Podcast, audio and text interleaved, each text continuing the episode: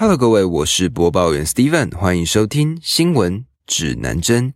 今天要跟各位带来的是关于每日行走一万步对我们身体健康的真实真相。我们很常在新闻或者是运动的报告上面看到，每日行走一万步会对我们的身体带来很多的好处。例如说，它可以让我们的心脏变得更加健康，进而降低我们的中风风险。它可以改善胆固醇，也可以让我们释放压力，可以强健骨骼，更可以有效的减重。但是为什么会是一万步，而不是其他的数字呢？其实这是一个在一九六零年代的行销策略，最后歪打正着，风靡全球。当时呢，是一九六零年代的日本，他们准备要举行一九六四年的奥林匹克运动大会。而在当时呢，有一个钟表的制造商推出了一个计步器，而这个计步器呢，就以一万当做每日的行走目标。因为在日本，一万其实是一个非常吉利的数字，有点像是台湾六或八这样子的吉祥数字。也因为这个数字是一个很明确的整数，让这个每天行走一万步的计步器风行全球。那这个一万步呢，相当于行走了八公里左右。但是其实会发现，每天要行走一万步这件事情是非常困难的。在二零零五年的时候，比利时开放了一个实验，他们找来了六百六十名的男生。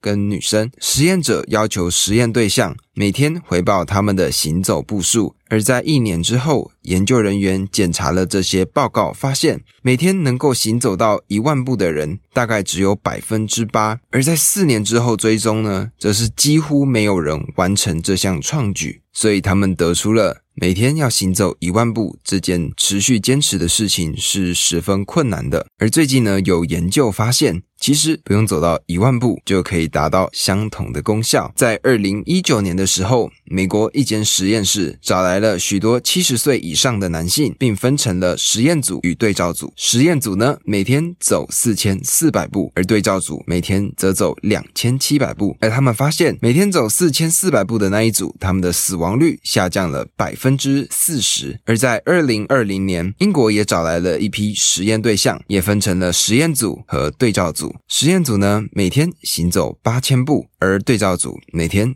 则走四千步，他们发现每天行走八千步的死亡率、生病的几率明显的下降。但是当他们的步数超过八千之后，这些数据的差异微乎其微。那么我们究竟应该怎么做才能达到每天适当的运动量呢？其实我们在学校的时候就已经学到过相关的知识了。学校的老师都会告诉我们，每个礼拜都要维持多长时数的运动。所以其实运动并不是以步数来计算，而是以时间来计算。那么，究竟要以多少的时间才能当做一个完整的运动周期呢？根据美国的研究报道发现，每天能够运动半个小时，大概就是每天能够行走两千到三千步的距离，就可以让我们得到健康的身体。所以在这里也可以鼓励大家起身起来动一动，让自己变成更健康的人吧。讲到这里，这就是今天新闻指南针的内容。